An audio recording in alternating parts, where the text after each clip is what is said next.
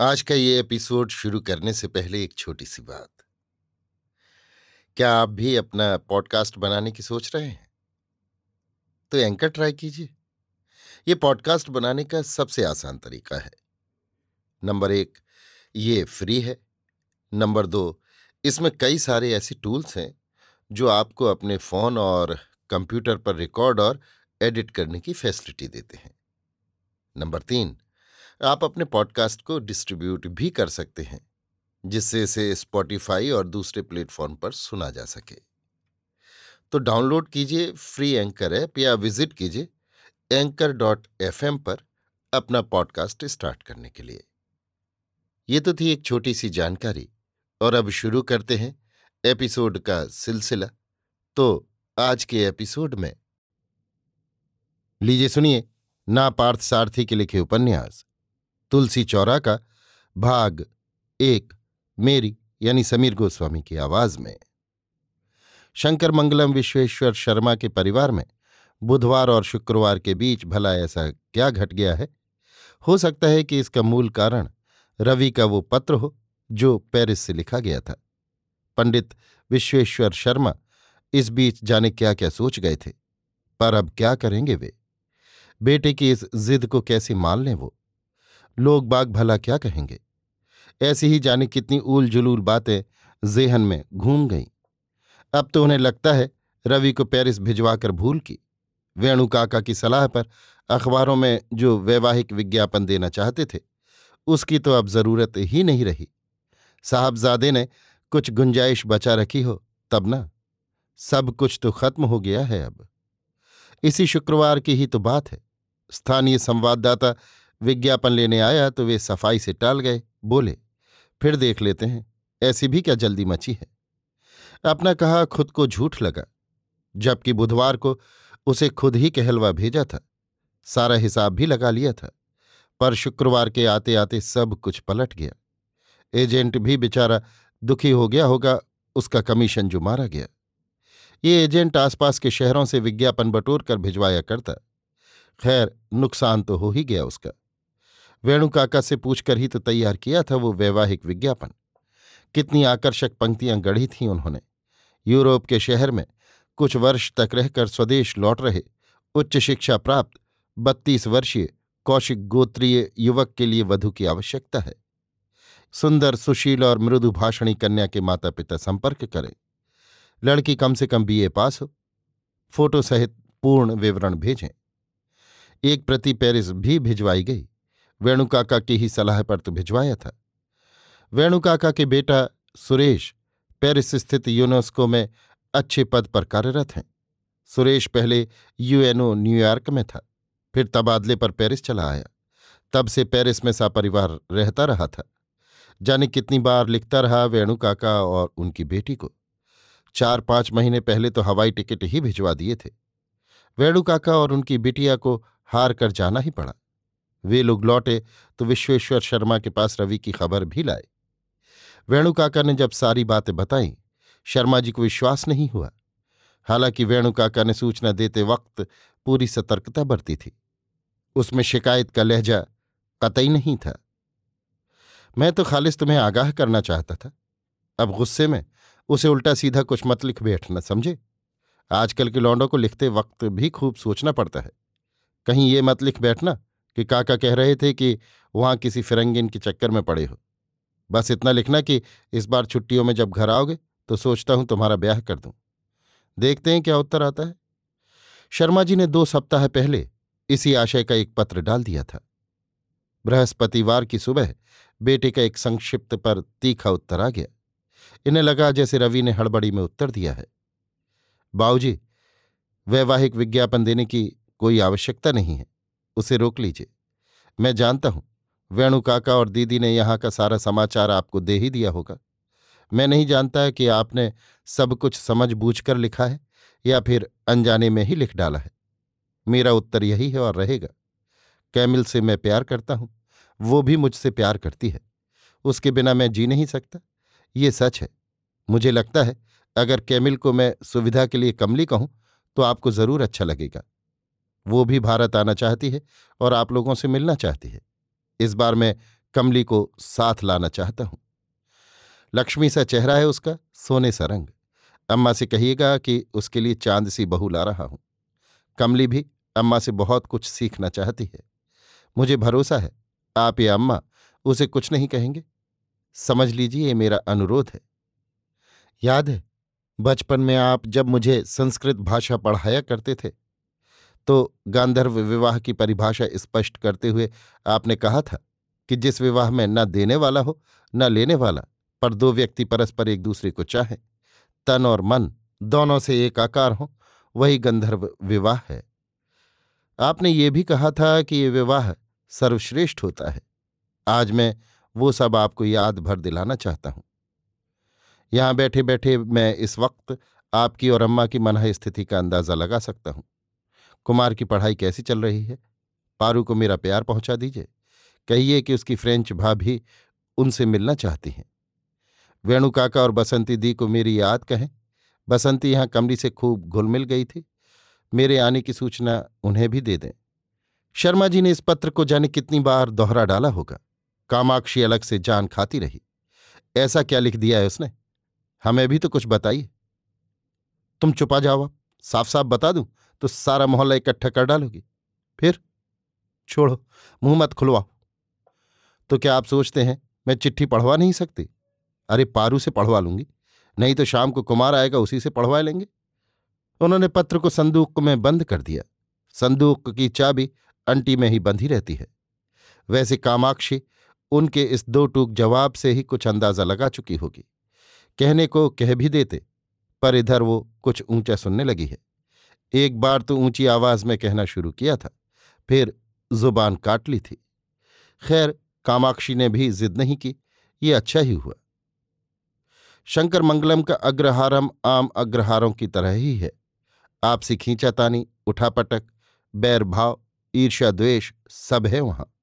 बुज़ुर्गों की पुरातन कट्टरता, जातिगत भेदभाव, नए लड़कों का शहर की ओर पलायन, दलगत राजनीति, खेत खलिहान के झगड़े, आगजनी सब कुछ वैसा ही है जैसा किसी भी गाँव में होता है। यूँ आज का आम भारतीय गाँव पुराने मूल्यों का पक्षधर भी कहाँ रहा? नए मूल्यों के प्रति सहजता भी नहीं रहती वहाँ। न पुराने का मोह छूट पाता है, न नए बदलते मूल्यों को ही वे अपना पाते हैं। लिहाजा एक त्रिशंकु की सी स्थिति बनी रहती है। धर्म अधर्म न्याय अन्याय, लालच, ईर्ष्या, चोरी, दोस्ती, जुएबाजी, पूजा पाठ तंबाकू कथा पुराण, गरीबी संपन्नता, ऐसी कितनी ही बेमेल बातों का पिटारा है ये गाँव। यही क्यों? शायद हर गाँव। और फिर यदि गाँव उपजाऊ क्षेत्र में हो तो फिर पूछना ही क्या? एक के बाद एक समस्याएँ, कोई अंत ही नहीं। शंकर मंगलम की ज़मीन बेहद उपजाऊ है। तिस पर अगस्त नदी कभी सूखने का नाम नहीं लेती। सोना उगलने वाली धरती। गाँव से निकलकर अंतर्राष्ट्रीय स्तर पर जीने वालों में वेणुकाका के बेटे सुरेश का नाम सबसे पहले लिया जाता है। हालाँकि इस गाँव के कई लोग अच्छे उद्योगों में लगे हैं। कुछ ऊँचे सरकारी ओहदों पर हैं। कुछ एक कंपनी के प्रबंधक भी हैं। पर सुरेश के बाद शर्मा जी का बेटा रवि ही है, जिसे सम्मान हासिल हुआ है। चार पाँच वर्ष पहले रवि ने जब इस नौकरी के लिए आवेदन भिजवाया था तो उसे कल्पना भी नहीं थी कि वो नौकरी उसे मिलेगी।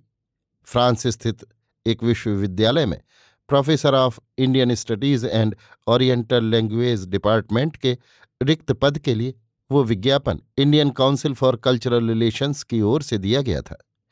अनिवार्य योग्यताओं में पीएचडी के अतिरिक्त तमिल, संस्कृत, हिंदी, अंग्रेज़ी और फ्रेंच के विशेष ज्ञान की आवश्यकता पर बल दिया गया था। रवि के पास ये तमाम योग्यताएँ थीं। एक साल की बेकारी में उसने फ्रेंच की कक्षाओं में जाना शुरू कर दिया था। वही डिप्लोमा तब काम आ गया। दिल्ली में हुए इंटरव्यू में कुल छह लोग आए थे। दो तो उम्र की वजह से रह गए। बाकी बचे हुए लोगों में किसी को फ्रेंच का ज्ञान नहीं था, किसी को संस्कृत का सो खारिज कर दिया गया। बाजी मार ली रवि ने, शुरू में शर्मा जी हिचकिचाए, पर जो मासिकाएँ वहाँ मिल रही थी, उसकी तो कल्पना तक भारत में नहीं की जा सकती थी। लिहाजा बेटे को भिजवाने के अतिरिक्त कोई विकल्प नहीं था। रवि की विदेशी नौकरी का संक्षिप्त इतिहास यही है। शर्मा जी ने आज की इस समस्या पर विचार करते हुए इस इतिहास को भी मन ही मन दोहरा डाला। उन्हें लगा कि इससे पहले कि वे कोई निर्णय लें, वेणु काका से सलाह करना ज़रूरी है। रवि का पत्र लेकर वे काका के घर चले गए। काका घर पर नहीं थे। बसंती बैठक में ईब्स वीकली पढ़ रही थी। शर्मा जी को देखते ही उठ खड़ी हुई। आइए काकू, बाबा बाहर गए हैं, लौटते ही होंगे। बैठिए। ठीक है बिटिया, बाबा को आने दो। पर तुमसे भी बातें करनी है कुछ ज़रूरी। बस अभी आई। माँ से कहकर पहले कॉफ़ी तो बनवा लूँ। कॉफ़ी के चक्कर में काहे पड़ गई बिटिया। हम तो बस अभी पीकर आए हैं। तो क्या हुआ? मुझे भी पीनी है। तो आप क्या साथ नहीं देंगे? अरे क्यों नहीं? तू कहे और मैं ना मानू। बसंती हंसती हुई भीतर चली गई। काकी कभी सामने नहीं पड़ती। गाँव की आदत अभी भी बरकरार है। बसंती और काकी के बीच एक पूरी पीढ़ी का अंतराल है। काकी शर्मा जी के सामने कम ही पड़ती, पर बसंती शर्मा जी के सामने बैठती ही नहीं, बल्कि उनसे किसी भी विषय पर धड़ल्ले से चर्चा करती, हंसती, बतियाती। क्यों काका, रवि का कोई पत्र आया? हाँ बिटिया, इसी पर बात करने आया हूँ। कहिए काका, क्या लिखा है? शर्मा जी ने रवि का पत्र उसकी ओर बढ़ा दिया। बसंती ने पत्र पढ़कर उन्हें लौटा दिया। कमली सचमुच बहुत प्यारी लड़की है। ये वाक उसकी ज़ुबान तक आते आते रुक गया। पर जाने क्या सोचकर अपने को रोक लिया। पता नहीं काका कैसी मनाह स्थिति में यहाँ आए हों। जल्दबाजी में कुछ कह देना बुद्धिमानी नहीं। भीतर से काकी ने आवाज़ लगाई। बसंती दो गिलासों में कॉफ़ी ले आई। दोनों ने चुपचाप कॉफ़ी पी। इस बीच कोई बातचीत नहीं हुई। शर्मा जी ने ही बात शुरू की। मैंने तो सपने में भी नहीं सोचा था कि ऐसा होगा। ऐसा क्या गलत हो गया काका? अब और क्या बाकी रह गया? देखिए काका, मेरी मानिए, चुपचाप दोनों को लिख दीजिए कि वे यहाँ आ जाएँ। मैंने और बाबा ने तो वहीं भाप लिया था। हमें लगा कि आपको किसी तरह का संदेह न रह जाए, इसलिए वैवाहिक विज्ञापन वाली बात सुझाई थी। अब तो रवि ने स्वयं ही सब कुछ स्वीकार कर लिया है। क्यों बिटिया? बुरा न मानो तो एक बात कहूँ। क्या है काकू? कुछ लोग कहते हैं कि ये फिरंग ने पैसे के लालच में हिंदुस्तानी लड़कों को फंसाती हैं। फिर पैसे झटक कर चलती बनती है। तुम तो उस लड़की को जानती हो, मिली भी हो। रवि यहाँ आए। हमें इसमें कौन ऐतराज हो सकता है? यहाँ आ जाए तो उस लड़की से बातें करके देख लेना। क्या बात करूँगी काकू? वही पैसे वाली बात और कौन सी? शायद आप गलत समझ रहे हैं। कमली वैसी लड़की नहीं है। रवि पर तो जान देती है वो लड़की। पैसा तो उसके लिए मामूली बात है, काका। वो करोड़पति बाप की इकलौती बेटी है। पेरिस और फ्रेंच रिवेरों में उसके पिता के कई होटल हैं। लाखों के वाइन यार्ड हैं। अपने शंकर मंगलम जैसे दस शंकर मंगलम वे खड़े खड़े खरीद डालें। शर्मा जी चुप लगा गए। समझ में नहीं आया क्या कहे। कुछ देर के मौन के बाद फिर बोले, तुम्हारा भाई भी तो वही है ना? उसे लिखकर देखें। क्या कुछ हो सकेगा? आखिर आप चाहते क्या हैं, काका? सोच रहा था कि उनके रवाना होने के पहले ही सुरेश उन लोगों से मिल लेता। तुम ही बताओ बिटिया, ये कैसे संभव हो सकता है? मेरी तो समझ में ही नहीं आता काका कि मैं आपको क्या जवाब दूँ। इस समस्या पर उनका दृष्टिकोण बिल्कुल दूसरा होता है। जो लोग यहाँ से जाकर वहाँ बस गए हैं, उनमें भी यही उदारता परसिसिवनेस आ जाती है। अगर सुरेश को इसके बारे में बता भी दिया जाए तो वो तुरंत कहेगा, ये तो अच्छी बात है, रवि बहुत भाग्यशाली है। ऐसा है काका कि इस समस्या को आप जिस दृष्टि से देख रहे हैं, वो उनकी समझ से परे है। अगर वे समझ भी लें तो उनकी दुनिया की मान्यताएँ अलग हैं काका। पर बिटिया, लोग बाग क्या कहेंगे? थूकेंगे नहीं हम पर कि शंकर मंगलम, व्याकरण, शिरोमणि, कुप्पू, स्वामी शर्मा का पोता फिरंगनी को भगा लाया? हमारे संस्कार, हमारी परंपरा सब कुछ कैसे छूटे बिटिया? कल हमें कुछ हो जाए तो क्रियाकर्म भी तो उसी को करना है ना? इतने में ही वेणु काका भीतर आ गए। अरे, शर्मा जी आइए। शर्मा जी ने सविस्तार सारी बातें फिर से बताई। पत्र भी पढ़वा दिया। वेणु काका हंस दिए। बोले, वाह पट्टा, क्या खूब याद दिला रहा है गंधर्व विवाह की। शर्मा जी ने सहमत हुए सुरेश के माध्यम से अपने बेटे का मन टोहने का सुझाव भी दिया। नहीं शर्मा, यह असंभव है। वहाँ तो कोई भी किसी की निजी ज़िंदगी में दखल नहीं देता। सुरेश तो शादी ब्याह के बाद दिल्ली से वहाँ पहुँचा था। पहले न्यूयॉर्क रहा, फिर पेरिस। अगर वो भी वहाँ छड़ा ही गया होता तो हो सकता है मेरी स्थिति भी तुम्हारी जैसी हो गई होती। हो सकता है एक अमेरिकी या फ्रेंच बहू होती और मैं विरोध तक न कर पाता। वेणु काका तो शर्मा जी का बोझ कम करना चाहते थे। वे शर्मा जी के भीतर की शंका उनका भय बखूबी समझ रहे थे। शर्मा जी का परिवार वैदिक कर्मकांडी पंडितों का रहा है। शर्मा जी स्वभाव से भले ही अच्छे हों, पर हैं दकियानूस। बचपन में ही वेदों शास्त्रों का अध्ययन कर चुके थे। पीढ़ी दर पीढ़ी वेदों का अध्ययन उनके यहाँ होता रहा था। गाँव के कई धार्मिक, नैतिक मसलों पर शर्मा के परिवार की ही सलाह ली जाती। उत्तरी दक्षिणी और बीच के मोहाल में अद्वैत मठ के आचार्य के विशेष प्रतिनिधि थे। इस कारण उनकी प्रतिष्ठा जो थी, सो थी ही। साथ ही श्रीमठ के लिए दान आदि जुटाने का काम भी उन्हें ही सौंपा गया था। बेटे के इस विवाह का प्रभाव उनकी प्रतिष्ठा पर पड़ेगा, ये वो समझ रहे थे। वेणुकाका की समझ में बात आ गई। मैं तो सोच रहा था कि किसी तरह इसे रोक लूँगा। तभी तो मैंने इस पत्र के बारे में किसी से चर्चा नहीं की। अब तो काकू ऐसा सोचना ही छोड़ दो। कमली को अब अलग करके देखना नामुमकिन है। जब मैं पेरिस में कमली से विदा ले रही थी तो उसने बहुत प्यार से एक एल्बम भेंट में दी थी। अगर आप बुरा ना माने तो दिखा दूँ। भीतर की तमाम नफरत के बावजूद, कहीं ना कहीं उस फिरंगिन को देखने की इच्छा तो थी ही। बेटे की पसंद को वे देखना भी चाहते थे, पर अपनी इस प्रबल इच्छा को कैसे प्रकट करते? लिहाजा चुप्पी साध गए। अरे, काकू को दिखा दो ना, देख लें वे भी। वेणु काका बोले, फिर शर्मा को देखकर मुस्कुरा दिए। शर्मा, सोचो तो मन में अगर थोड़ा भी छलकपट होता तो क्या वो एल्बम भेंट में देते? फ्रेंच लोग होते ही हैं, इतने आत्मीय। और आपकी रवि की ये जो कमली है ना, अद्भुत लड़की है, उससे तो दिन भर बातें की जा सकती हैं। अंग्रेज़ी में एक कहावत है, France is not a country, but an idea. उस पर पूरी तरह चरितार्थ होती है। वेणु काका के मुँह से कमली की प्रशंसा सुनकर शर्मा जी सोचने लगे। बसंती ने भी खासी तारीफ़ ही की थी, अब काका भी। शर्मा जी को एक बात साफ़ समझ में आ गई। कमली और रवि को अलगाने में इन लोगों से कोई मदद उन्हें नहीं मिल सकती। उन्हें याद आया कि काका बातों बातों में रवि की वो कहते हुए अटक गए थे। शायद पत्नी कहना चाहते रहे हों और उनका लिहाज कर रुक गए हों। क्या पता वहाँ ये लोग अंगूठी वंगूठी बदल कर पति पत्नी ही बन गए हों और यहाँ ये टापते ही रह जाएँ। बसंती ने एल्बम लाकर दी। पहला चित्र बर्फ़ पर फिसलते रवि और उस फिरंगिन का था।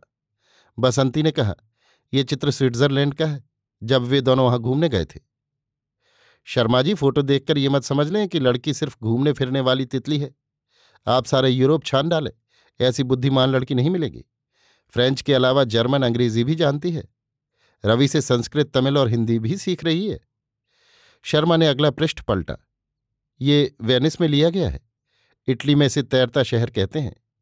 पेरिस से जनेवा, रोम सभी स्थानों को रेल से ही जाया जा सकता है। बाबा के साथ मैं भी गई थी। पता है काकू, वे लोग रोम को रोमा कहते हैं। अगला पृष्ठ। शर्मा जी की उंगलियाँ कांपने लगीं। वेणु काका उन्हें उत्साहित करने लगे। पेरिस में जब मैं उसे सौंदर्य लहरी की चर्चा कर रहा था तो मुझसे जाने क्या क्या सवाल करने लगी। पर मैं ठहरा निपट अनाड़ी। मैंने तो कह दिया कमली से कि भाई ये सब अपने भावी ससुर से पूछ लेना। वे संस्कृत के प्रकांड पंडित हैं। क्यों? रवि ही बदला देता। शर्मा जी की आवाज़ में कटुता थी। वेणु काका हतोत्साहित नहीं हुए। शर्मा जी के मन की कटुता को दूर करने की एक कोशिश और की। कमली की विनम्रता, सौम्यता देखकर तो शक होता है कि क्या सचमुच वो इतने बड़े बाप की बेटी है? इतना प्यारा स्वभाव है उसका। शर्मा जी ने खटाक से एल्बम बंद किया और उठ गए। मन ठीक नहीं है, किसी दिन फिर आऊँगा। कहकर चलने लगे। बसंती और काका ने उन्हें किसी तरह समझा बुझाकर बिठाया। पंडित जी को लगा, इस मामले में रवि को वेणु काका और बसंती का पूरा सहयोग मिल रहा है। उन्हें शांत करने के लिए बातों का रुख बदलना ज़रूरी लगा। वेणु काका ने कहा, नहरिया के पास वाले नारियल के बाग को बटाई के लिए उठाया या नहीं? इस साल लगता है नारियल, आम और कटहल की अच्छी उपज रहेगी। ना, अभी कहीं बात जमी नहीं। अच्छा आदमी नहीं मिला। ना हुआ कुछ तो सोचता हूँ एक चौकीदार रख लूँगा। और खुद काम देख लूँगा। और वे मठ वाले खेत, इनका क्या करेंगे? अब उसके लिए तो किसी से बात तय करनी ही होगी। खेती की बात और है, बागों की और। खेत बटाई में आसानी से उठ जाएँगे। दक्षिणी मोहल्ले के शंकर सुमन ने सुना है बिटिया के ब्याह के लिए खेत समेत बाग भी बेच डाले? कुछ पता है? हाँ सुना तो मैंने भी है। थोड़ी देर इधर उधर की बातों में शर्मा जी को लगाकर वेणु काका ने पुरानी बात फिर छेड़ दी। आप गुस्से में रवि को उल्टा सीधा मत लिखिए। खुले मन से काम ले लो, फिर वैसे आप समझदार हैं, आपको बताने की ज़रूरत नहीं है। आप तो महापंडित हैं, ज्ञानी हैं, पर आप मेरी समस्याओं के बारे में भी तो सोचिए। मुझे तो गाँव वालों और मठाधिकारियों को भी तो जवाब देना होगा, और लोगों की तरह मैं सीना फुलाकर नहीं चल सकता। ये मत भूलिए काका कि रवि के अलावा भी मेरे दो बच्चे और हैं। गाँव वालों के बारे में तो आप लोग जानते ही हैं। कोई धर्म कर्म की बात हो तो कोई साथ नहीं देता। पर एक आदमी पर थूक ना हो तो साले सब एक हो जाएँगे। अच्छी बातें तो समझ में नहीं आएँगी, बुराइयों को उछालेंगे। बाज वक्त तो अच्छी बातें भी उन्हें बुरी नज़र आती हैं। ऐसे लोग हैं कि बस। तुम्हारी बात से मैं इनकार नहीं करता, शर्मा। पर रवि का मन, उसे क्यों दुखाएँगे आप? फूल सा मन है उसका। शर्मा जी चुप रहे। एल्बम को उठाकर फिर पलटने लगे। वेणुका का बसंती को देखकर आँखों में ही हंस दिए। बसंती ने अपनी कमेंट्री फिर चालू कर दी। ये जनेविया की झील है। किनारे पर घंटों खड़े रहो। वक्त का पता ही नहीं चलता। मुझे ये जगह बहुत पसंद है, काकू। एक बाग का चित्र था। बड़े बड़े फूलों वाले बाग में कमली और रवि दोनों ही थे। ये फूल कौन सा है बिटिया? इतना बड़ा और इतना सुंदर? इसे ट्यूलिप कहते हैं। हॉलैंड में बहुत होते हैं, काकू। वहाँ तो इसके फूलने के मौसम में टुलिप उत्सव ही मनता है। अगला पृष्ठ ये क्या है, कोई खंडहर लगता है? महल का चित्र है क्या? अग्रोपोलिस है। ग्रीस की राजधानी एवेंस में ये मशहूर स्थल है। मतलब ये हुआ कि दोनों पूरा यूरोप घुमाए अकेले ही तो घूमे होंगे वहाँ, क्यों? वेणुकाका और बसंती समझ नहीं पा रहे थे कि पंडित जी का ये प्रश्न सहजता से भरा था या वे कुछ उगलवानी की चालाकी पर उतर आए थे। एक सधे हुए नाविक की तरह उन्हें बातचीत की नाव आगे धीमे धीमे खेनी पड़ी। शर्मा जी के गुस्से का झंझावत कभी भी उठ सकता था। पंडित शर्मा जी फिर कहीं उठकर न निकल पड़े, इसकी पूरी सतर्कता बढ़ती जा रही थी। आशा के विपरीत रवि की बातचीत पंडित जी ने स्वयं छोड़ दी थी। पर क्या पता बातचीत का रुख किस ओर निकल जाए। ये खटका उन्हें लगातार बना रहा। यही वजह थी कि कुछ प्रश्नों से वे कतरा रहे थे। पर उन्हें लगा, वे बच नहीं सकते। पंडित जी बातचीत के इसी ओर आगे बढ़ना चाहते थे। उन्हें देखकर बोले, चलो ये मूर्खता कर बैठा मान लिया, पर उसका परिवार, उसके घरवाले नहीं मना करते। आप ही तो कह रहे थे कि उसका बाप करोड़पति है। काका वहाँ के लोग रोकने का अधिकार नहीं रखते। पढ़े लिखे युवकों को अपनी ज़िंदगी चुनने की पूरी स्वतंत्रता है वहाँ। वहाँ तयशुदा शादियाँ, जिन्हें माता पिता तय करते हैं, बहुत कम होती हैं। तुम तो कह रही थी कि वो करोड़पति बाप की बेटी है तो उन्हें क्या अपनी इज़्ज़त, हैसियत का भी ख्याल नहीं? वे यहाँ के धनिकों की तरह नहीं होते। उन्हें चौबीसों घंटे अपने पैसे का गुमान नहीं रहता। पैसे वहाँ सुविधा भोग के लिए है, वरदान नहीं। कितनी लड़कियाँ हैं जिन्होंने निग्रो लड़कों से प्रेम विवाह किया है। ऐसी शादियों का भी विरोध नहीं होता। ऐसी शादियाँ परिवार में मनमुटाव नहीं लाती। वहाँ दुराव छिपा जैसा कुछ नहीं है। लड़कियाँ इतनी साहसी और ईमानदार होती हैं कि प्रेमी को ले जाकर माता पिता के सामने खड़ा कर दें। कमली तो इंडियन स्टडीज़ फैकल्टी के अंतर्गत रवि से इंडोलॉजी पढ़ रही थी। वहीं से वो रवि को चाहने लगी। ये बात उसने खुद मुझे बताई थी। अब कोई कुछ भी कह ले, क्या होगा इससे बिटिया? मेरी तो मति मारी गई थी। ना भेजता इस लौंडे को फ्रांस, ना ये दिन देखना पड़ता। कमाल करते हैं शर्मा जी। थोड़ी देर बाद कहेंगे कि काश इसे पैदा ही ना किया होता। वेणुका का हंस दिए धीमे से। कुछ देर के मौन के बाद शर्मा जी ने ही बातों का सूत्र फिर से जोड़ दिया। अब आप लोग ही बताइए क्या करना होगा मुझे। इस पत्र का उत्तर दूँ या न दूँ? मैं नहीं चाहता कि वे यहाँ आए। अब ना कहने की भी हिम्मत नहीं पड़ती। अरे, पेट जाए बेटे को भला कोई आने से रोकता है क्या? अब ऐसा उसने क्या कर डाला कि आप बेहाल हो रहे हैं? अभी तक तो कुछ नहीं हुआ काका। अब लगता है हो जाऊँगा। आप ऐसी ओल जुलूल बातें क्यों करते हो शर्मा जी? ईश्वर की कृपा से आपको कुछ नहीं होगा। जो होगा उसकी इच्छा से ही होगा। बस इतना अनुरोध ज़रूर करूँगा कि कुछ दिनों के लिए मन शांत रखें। वेणु काका ने प्यार भरे स्वर में कहा, रवि बहुत दिनों के बाद लौट रहा है। आप अपना मन शांत कर लें। हमारी भारतीय परंपरा परिवार के बंधनों को महत्व देती है। इस बात की तारीफ़ वे लोग करते हैं। हम संयुक्त परिवार की बात कहते हैं। ये बंधन, ये आपसी स्नेह उन लोगों के लिए अपूर्व अनुभव है। उनके सामने बाप बेटे एक दूसरे के खिलाफ खड़े होंगे तो सोची कैसा लगेगा। वे लोग अभी बातें ही कर रहे थे कि बसंती ने सड़क की ओर देखते हुए कहा, काकू, पारू शायद आपको ढूंढती हुई आ रही है। शर्मा जी ने सड़क की ओर देखा। बसंती बाहर निकल आई। बाऊ भूमिनाथपुरम वाले मामा जी आए हैं। कह रहे थे लगन पत्र तैयार करना है। एक घंटे में आकर ले जाएँगे। कौन? रामास्वामी? अरे हाँ, भूल ही गया था। आज संजय भूमिनाथपुरम वरीक्ष में जाना है। तो क्या हुआ? यहाँ से भूमिनाथपुरम कौन बहुत दूर है? नदी पार ही तो है। सूरज ढलने लगे तो निकल लीजिए घर से। वेणु काका ने कहा, शर्मा जी की लड़की पार्वती लहंगा चुनरी पहने थी। मुश्किल से बारह की उम्र होगी, पर तीन चार साल अधिक की ही लगती है। भरी हुई देह, सुंदर नाक नक्श, एकदम साफ़ रंग, काले घुंघराले बाल एक बार कोई देख ले तो दोबारा ज़रूर देखना चाहेगा। क्यों री स्कूल छूट गया क्या? अभी तो छूटने में वक्त है। बसंती ने पूछा। चार पाँच टीचर छुट्टी पर हैं दीदी, इसलिए आखिरी पीरियड छूट गया। बसंती ने उसे अपनी देह से सटा लिया और भीतर ले गई। इस साल इसका स्कूल फाइनल हो जाएगा। कुमार का बीए में पहला साल है। कॉलेज जाने के लिए रोज बीस मील की यात्रा करनी पड़ती है। रोज उसे लौटते सात, साढ़े सात हो जाते हैं। बेटी को तो नहीं पढ़ाऊँगा। बस स्कूल फाइनल कर ले, फिर ब्याह दूँगा। गाँव में ही कोई कॉलेज हो तो पढ़ा सकते हैं। लड़कियाँ बाहर पढ़ने जाएँ, ये कुछ ठीक नहीं लगता। फिर कस्बे के एकमात्र कॉलेज में भी लड़के लड़कियाँ साथ साथ पढ़ते हैं। आपको वो अच्छा नहीं लगेगा। मुझे क्या अच्छा लगता है क्या बुरा? ये तो बाद की बात है। विद्या ज्ञान और विनय का संवर्धन करे, ये ज़रूरी है।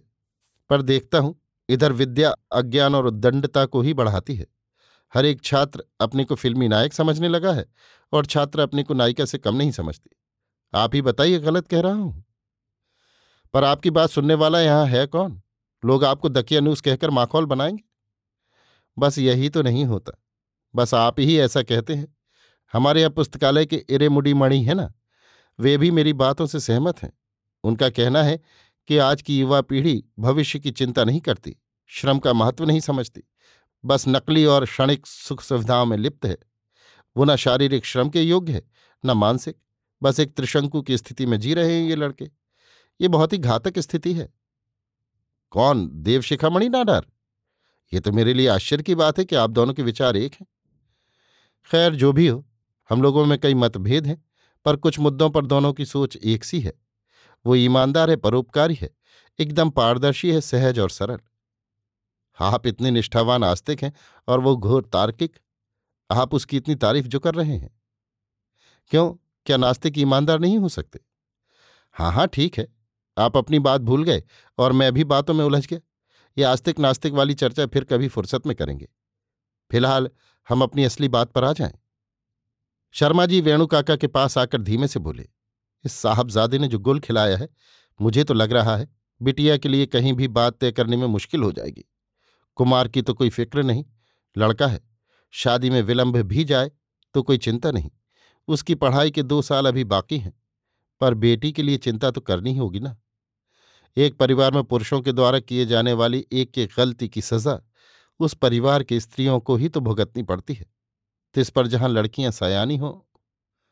आपने फिर वही बात उठा ली। देखिए, रवि ने ऐसा अनर्थ नहीं किया है कि आपका परिवार ही बर्बाद हो जाए। ये बीसवीं शताब्दी है। इस शताब्दी में हवाई यात्रा, रेल यात्रा, चुनाव, प्रजातंत्र एवं समाजवाद की तरह प्यार करना भी उतनी ही आम बात हो गई है। पर काका, शंकर मंगलम जैसी जगह के लिए खास बात है, खासतौर पर हमारे खानदान में। अब तो लगता है पारू की पढ़ाई अधूरी ही छुड़वा दूँ और झटपट कहीं बात तय कर दूँ। इससे पहले कि साहबजादे फिरंगन के साथ यहाँ आकर नंगा नाच मचाएँ, इस लौंडिया को उसके घर भिजवा दूँ। ये गुड्डे गुड़ियों का ब्याह तो है नहीं। जरा सी बच्ची है, उसकी पढ़ाई छुड़वाकर उसका ब्याह रचा देंगे आप। क्यों यार, मन में माया मुँह भी नहीं बचा? बाल विवाह कोई नई बात तो नहीं है। हमारी और आपकी शादी भी तो ऐसी ही हुई थी। तो क्या ये गलती उन लोगों के साथ भी दोहराई जाएगी? कोई मजबूरी तो है नहीं। ना, मैं तो ये कह रहा था कि साहबजादे की करतूत देखकर तो यही मन में आता है कि बस बस, अब ऐसी बातें सोचना भी मत, आगे की सोचो। सबसे पहले तो उसे एक पत्र लिखो, फिर उन लोगों के ठहरने की व्यवस्था शुरू करो। क्या करूँ? फ्रेंच लोगों के लिए प्राइवेसी बहुत ज़रूरी है। यूँ तो सभी विदेशी प्राइवेसी को महत्व देते हैं। पर फ्रेंच लोगों का दिल बहुत नरम होता है। उनके तौर तरीके, उठने बैठने की नज़ाकत और नफासत देखते ही बनती है। शंकर मंगलम के अग्रहारम में बीचों बीच स्थित आपका पुश्तैनी घर तो धर्मशाला लगता है। एक ही बैठक है नीचे, ऊपरी तल्ले पर एक बड़ा कमरा। स्नान घर भी नहीं है। और तो और कुएँ के पास नहाने की व्यवस्था भी नहीं है। आप और पंडिताइन दोनों ही नदी में नहा आते हैं। अब तो आपका रवि भी यहाँ नहाने में कतराएगा। उसको तो स्नान घर की आदत पड़ गई होगी। तो क्या अब उन दोनों के लिए नया घर बनवाऊं? शर्मा जी घबराए। मेरा मतलब ये नहीं था। ऊपर एक कमरा और बनवा लीजिए। भूल जाइए कि ये सब आप कमली के लिए कर रहे हैं। अब तो आपके बेटे के लिए भी ये सब ज़रूरी हो गया होगा। मेरा बेटा सुरेश दो महीने के लिए जब आया था तब मैंने पूरे घर की मरम्मत करा डाली थी। अगर बात झूठी लग रही हो तो चलिए दिखा देता हूँ। शर्मा जी को लेकर वेणु काका भीतर जाने लगे। पार्वती सामने पड़ गई। बाऊजी, मैं घर जा रही हूँ। आप जल्दी आ जाइए। भूमिनाथपुरम वाले मामा जी आएँगे तो उन्हें बिठा लूँगी। पार्वती चली गई। बसंती, ऊपर चाबी ले आना बिटिया। तुम्हारे काकू को दिखा दे। बसंती ने चाबी ला कर दी। विदेश में जा बसा बेटा, हर माह मोटी रकम भिजवाता तो है ही।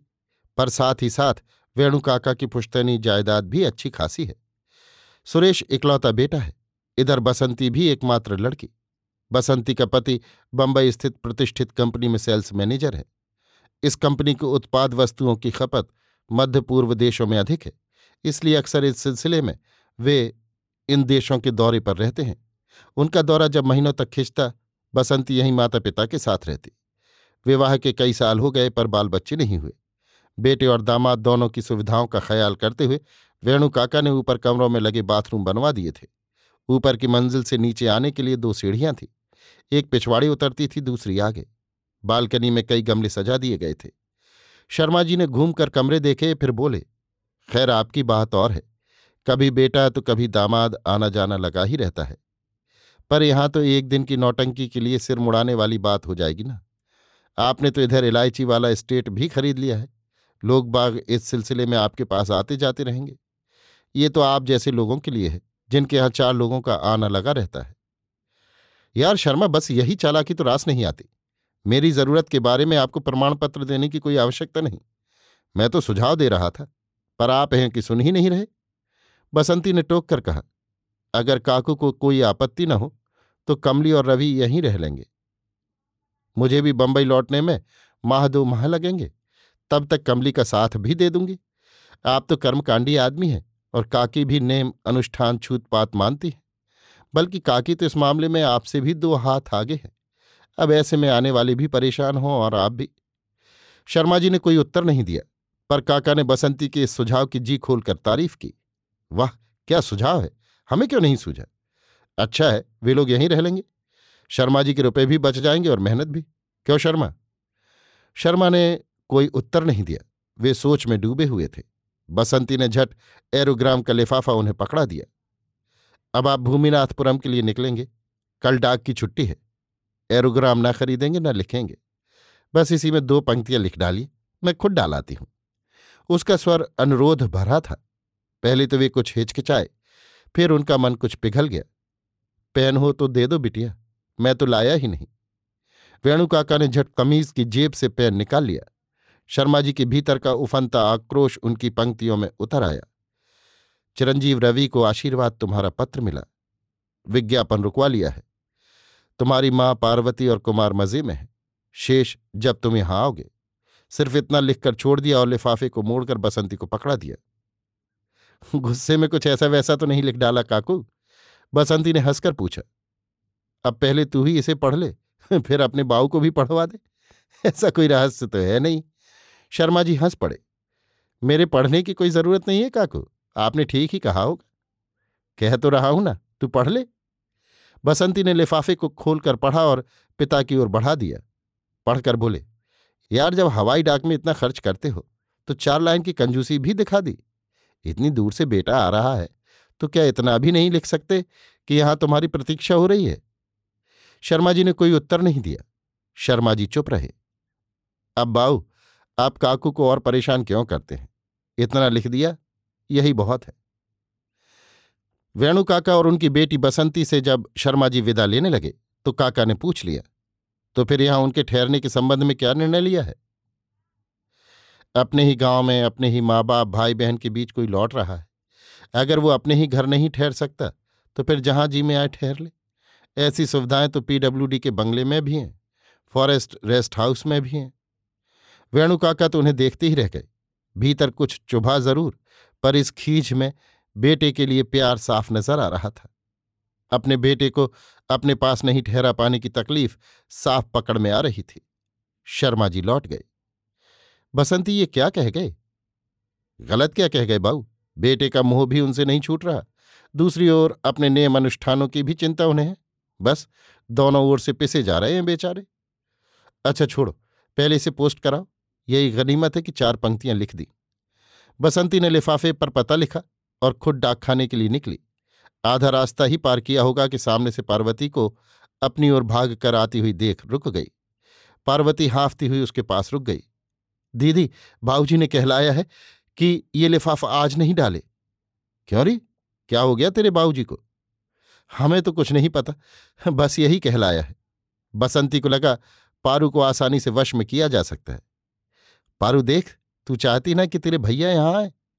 हाँ दीदी, भैया को देखे तीन साल हो गए। माँ और कुमार भी उन्हें देखना चाहते हैं। तो फिर एक काम करो बाबूजी से जाकर कह दो कि तुम्हारे पहुँचने के पहले ही मैंने ये लिफाफा पेटी में डाल दिया था।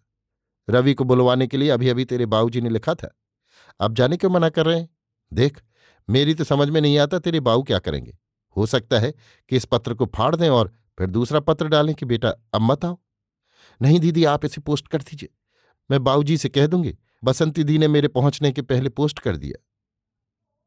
दोनों अपने अपने घर लौट गईं। अभी आप सुन रहे थे नापार्थ सारथी के लिखे उपन्यास, तुलसी चौरा का भाग एक, मेरी यानी समीर गोस्वामी की आवाज़ में।